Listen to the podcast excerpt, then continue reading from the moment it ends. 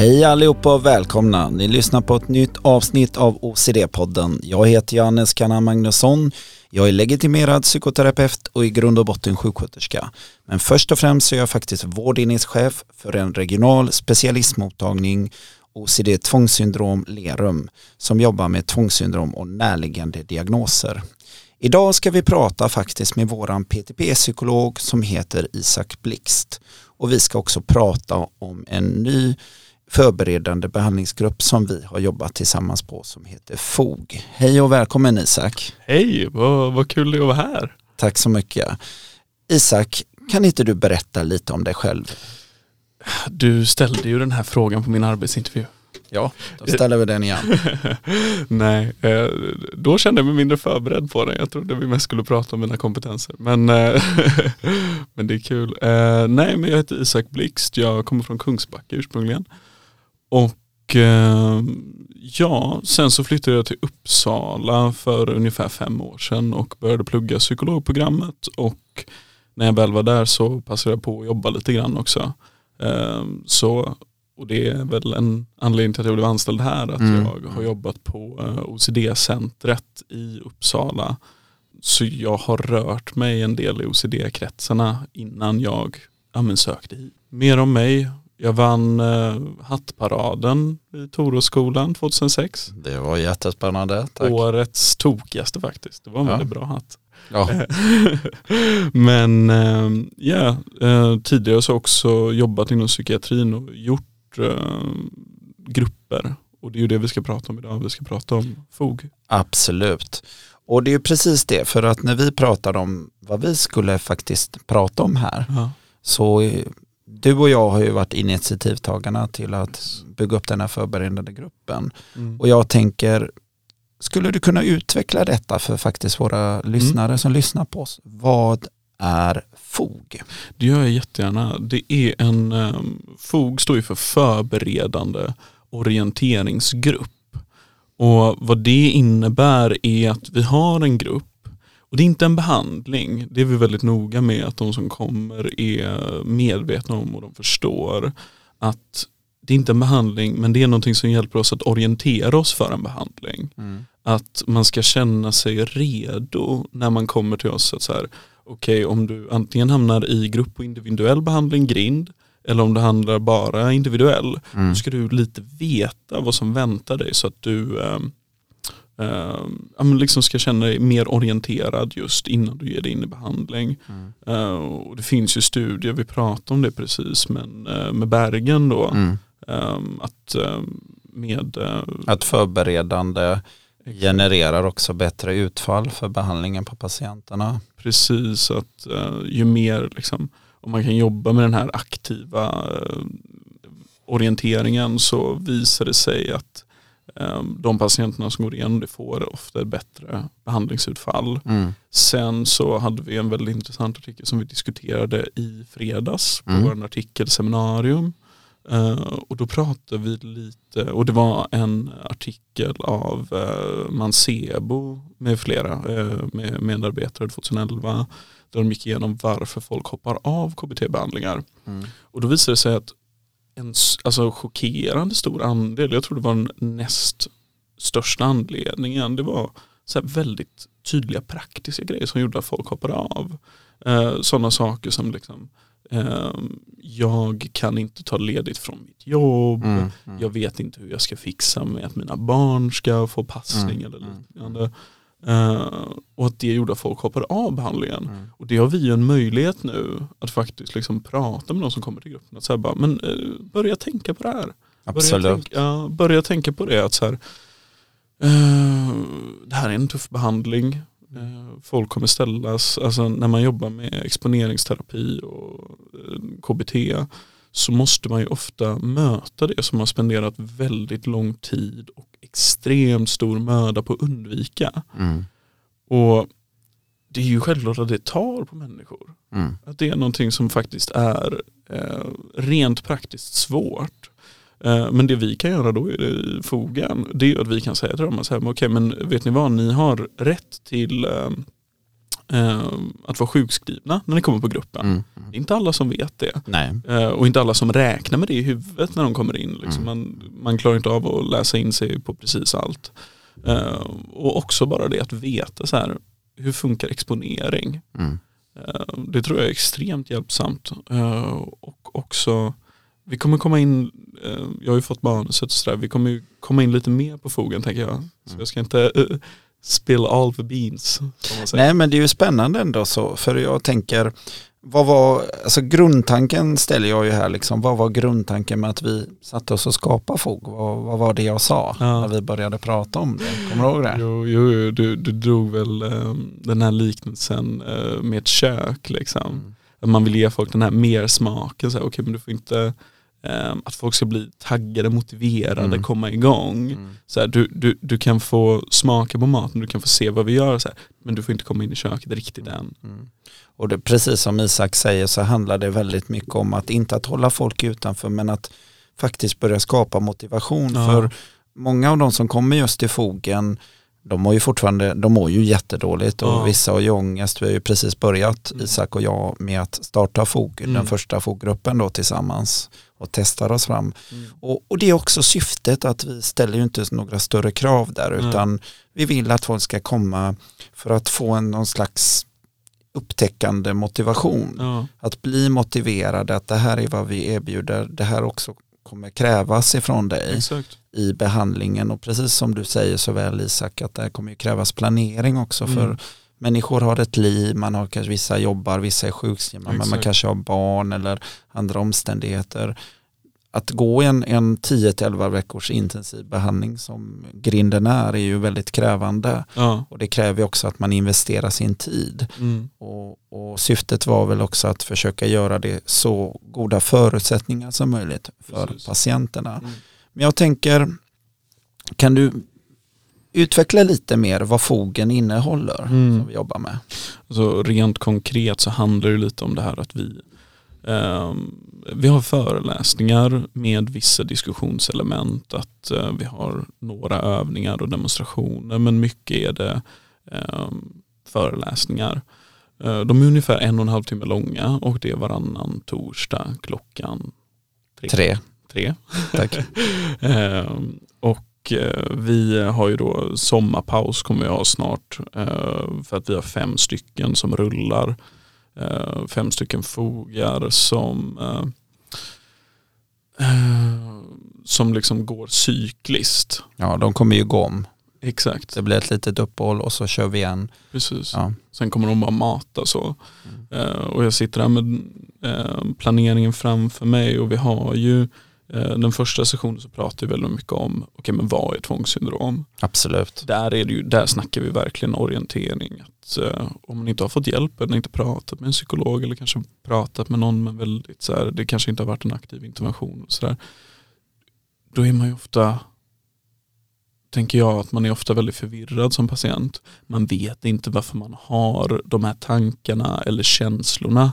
Och man, jag tänker att man ofta känner sig väldigt ensam. Mm. Att så här, men det, det känns så främmande och det känns så jobbigt att bära på.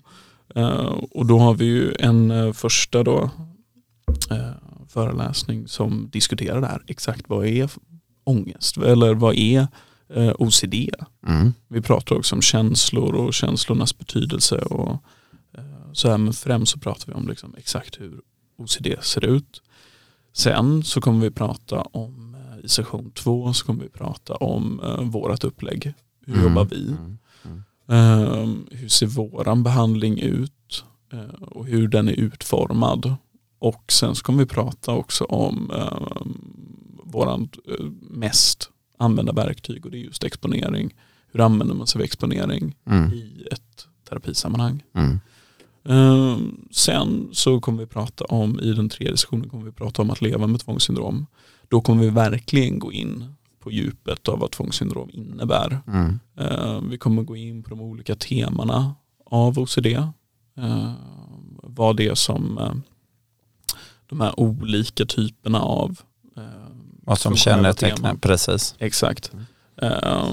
Vi kommer också prata lite om, eh, ja vi kommer nog prata lite om sekundära effekter och hur man kan stödja sig själv igenom Mm. det här. Mm. Att ha tvångssyndrom, att faktiskt leva med det och ta sig framåt ändå. Mm. Där kommer vi jobba mycket med motivation för det är ju ett Mm. svårt ämne. Ja, för det pratar vi om. Vad händer sen? Har vi ju Exakt. pratat om väldigt mycket. Vad händer efter en behandling? Exakt. Och Vad gör jag sen? Hur fyller jag? ja, precis. Hur fyller jag mitt liv? Och det, det är ju session fyra som Mm. vi kommer prata mest om det. Att leva utan tvångssyndrom. Mm. Vad händer?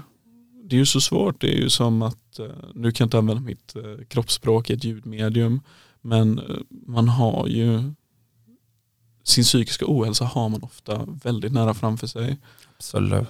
Som att sitta och läsa en bok på tre centimeters avstånd, att du kan inte se någonting annat. Och då ska vi prata om det och kanske dra igång tankeprocesserna. Att säga bara, okej men om jag inte har tvångssyndrom, vad gör jag då? Jag tror att det är en väldigt viktig sak du lyfter Mm. där Isak, för det pratar vi ju både i foken och i våran anhörigutbildning sen. Exakt. Att det har jag mött själv som behandlare, att det finns en stor rädsla när man börjar gå ur och Mm. bli bättre i sin behandling. Oj, det har ju tagit upp så mycket tid. Ah. Vad fyller jag detta med? Så att man måste ju också fylla på med det goda. Exakt. Mm. Och om man har haft problem länge då kan man ju ha förlorat sikte av vad det goda är. Mm. Mm. Liksom, vad, vad fyller vi våra liv med? Hur ser ett, eh, ett hälsosamt och fullvärdigt liv ut? Mm. Det är mycket spännande och vi ska prata mer om det. Mm. Och sen den sista sessionen nummer fem så ska vi prata om ångest mer generellt i livet. Mm. Eh, Vi kommer prata relaterade diagnoser, vi kommer prata om GAD, vi kommer prata om paniksyndrom och vi kommer också prata om depression. För det är sådana saker som, eh, eller det är sådana diagnoser som vi har eh, sett att eh, är väldigt komorbid med OCD. Absolut. Och, och till alla er som lyssnar så är det ju så att många gånger på den nivån som vi jobbar här Mm. tillsammans på OCD tvångssyndrommottagningen i Lerum och våran systermottagning så ser vi ju att eftersom vi har nivån då svår till extremsvår så har man ju så mycket andra diagnoser också. Det måste vi hela tiden ta med i beräkningen hur vi behandlar Mm. patienter. Och därför är det så viktigt att vi tänker brett också att förbereder de som faktiskt kommer till oss och blir motiverade. För det är en, det är en väntan, man väntar Ja. sen på sin behandling och därför har vi också skapat den här förberedande gruppen att, Ja. att man inte tappar sin motivation. För oftast kommer man ju, när väl remissen kommer där så är man ju så motiverad. Ja. Och sen är det viktigt att också kunna upprätthålla motivationen. Och sen givetvis så, så tipsar vi om litteratur också Exakt. Det är vi ju väldigt noggranna med och, och vad de kan vända sig som OCD-föreningen. Mm. Lite andra hemsidor, om någon har barn också med Ah. tvångssyndrom så har vi Precis. tipsat om det. Vi har infoteket.se som jag har gjort i en jättebra Mm. bok. Mm. Eh, och sen har vi mycket annat. Och sen givetvis är ju podden väldigt viktig för den är också en, en, Ja. en kanal från oss Exakt. ut. Eh, Det är en del i fogen och, och nu när vi håller på med fo, fogen och sånt, vad, vad tycker du, vad lär vi oss? Vad har vi lärt oss efter, för vi har ju haft en, hittills har vi haft en, Ja. en fogsession och vi kommer ha nu, nu på torsdag har vi en, Mm. då nu eh, denna veckan i maj har Mm. vi på eftermiddagen. Så vad, vad lärde vi oss efter första session ett där?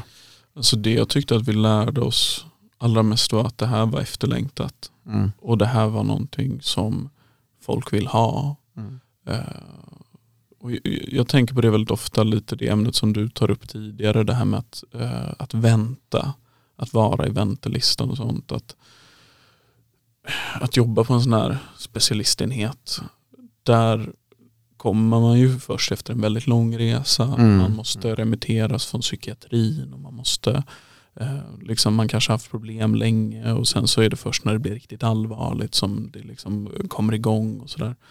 Och alltså jag tycker det känns otroligt viktigt för mig personligen dessutom att kunna ge eh, de som väntar på oss den här orienteringen, det här fotfästet. Mm. Mm. Att, så här, att man bara inte är ett rö för vinden som liksom väntar, så här, när kommer jag få det? Den- Den här månaden eller Mm. om Mm. eh, flertalet månader. Liksom, man inte vet och att ja, men den ensamheten, den tror jag att vi verkligen råder bot på med det här. Mm. Och det Och- känns Och det är så bra du säger det för till alla er där ute så handlar det ju väldigt mycket om vi, vi är ju som sagt en regional mottagning, vi har en systermottagning i Uddevalla men vi har ju inte så många behandlare Nej. på respektive mottagning samtidigt så har vi ju stora uppdrag och vi vill ju så i största möjliga mån ge så bra som möjligt till Mm. er där ute som har tvångssyndrom och närliggande diagnoser och därför så försöker vi jobba och hitta olika sätt så att inte ni faller utanför. Nej. Delvis att informerar väldigt mycket. Vi är ute och pratar Mm. med vårdgrannar. Vi skapade den här podden också för att faktiskt dela med oss så att inte vi hamnar som en specialistmottagning med all kunskap. Ja, precis. Och, och, och där träffar ni ju då alla profiler Ja. eh, runt om i Sverige och sådana som är experter. Och sen också att ni också får ta del, Mm. både anhöriga, patienter och andra vårdgrannar av, av den kunskapen vi bygger upp på våran resa på, på mottagningen. Isak, på vilket sätt tycker du vi som regionala mottagningar kan an, ta ansvar för att behandling och sånt för tvångssyndrom och, och närliggande diagnoser vidareutvecklas? Mycket av det som du säger nu, att vi ska vara en regional, eh, regional mottagning som faktiskt delar med oss, som är schyssta mot våra kollegor, att vi är ute, vi är synliga, vi pratar med våra vårdgrannar och vi försöker hjälpa till. Eh, Man kan eh, ringa till oss om man, eh, om man är inom VGR och ber om konsultation Mm. eh, med fall att man kan ringa till, heter det, ni kan googla upp vårt nummer eh, på vår hemsida på VGR och ringa till vår sekreterare Annika så kan vi anordna en konsultation. Ehm, och jag tycker det är bra, alltså det vi kan göra för att förbättra det samarbetet är att fortsätta som vi gör, att vara öppnare, vara bättre på att samarbeta och föra det här framåt. Mm. Jättebra Isak och, och det är också en grundtanke i hur jag har valt att driva här tillsammans med min personal eh, och gentemot kollega då i systemmottagningen att det är väldigt viktigt att vi delar med oss kunskap och att vi inte sitter på kunskap och genom att vara öppen med den kunskapen vi får så låter vi oss också granskas hela tiden av Ja. allmänheten för vi är ju ändå en myndighet Ja. även nu har hög status och ska vara riktigt duktiga. Isak, hur tror du framtiden kommer se ut för OCD-behandling, alltså tvångssyndrom och närliggande diagnoser? Vad finns i framtiden? Eh, Det beror på vilken framtid vi pratar om. Är det två år eller är det tio? Nej, men ungefär, vad, vad tror du vi är på väg? Jag tror att behandlingarna kommer bli mycket kortare. Mm. Det ser vi ju redan nu att eh, om man jobbar riktigt intensivt under en kort period som ja, Bergenstudien Mm. då, eh, då får man en sån additiv effekt. Att de här liksom att jobba långsamt och pyttelite i taget, det verkar inte vara dit forskningen är på väg som jag Nej. ser det. Mm. Utan att ha de här behandlingarna som är väldigt intensiva men otroligt korta. Dit är vi på väg. Sen tror jag att det kommer hända mycket eh, i våran behandling när närliggande diagnoser förändras. Mm. Och då tänker jag väldigt mycket på eh, GAD. Mm. För det är en eh, diagnos, eh, generaliserat ångestsymptom, syndrom, Mm. som är en eh, väldigt vanlig bidiagnos till OCD och det kan också försvåra behandlingen eftersom den är konstant. Precis, det påverkar ju jättemycket ältandet. Ja. Exakt. Ehm, och det gör det svårt att, ehm, dels kan det vara svårt att skilja från OCD när man gör analyser och sådär så då blir det lite knepigare samtidigt som att det här ältandet och oroandet kan öka ångestnivån. Det är svårare att habituera sådana saker. Tack för att du kunde vara med. Tack, Tack för att du ställde upp och till alla er där ute alla de här fantastiska medpoddarna, personalen kommer ju återvända fler gånger i framtiden och vi kommer hitta olika infallsvinklar och ni kommer ju höra också andra spännande OCD-profiler runt om i Sverige som är planerade och några avsnitt är redan inspelade. Du har i alla fall lyssnat på OCD-podden. Idag är, sitter jag här, Jannes Kanna Magnusson, vårdenhetschef på OCD tvångssyndrom Lerum tillsammans med vår PTP-psykolog Isak Blixt. Och jag hoppas att vi kommer få återhöras igen i framtiden för nya spännande intervjuer. Ni där ute. Det här har varit en produktion för Södra Älvsborgs sjukhus, Västra Götalandsregionen, tvångssyndrom Lerum. Tack så mycket. Vi hörs.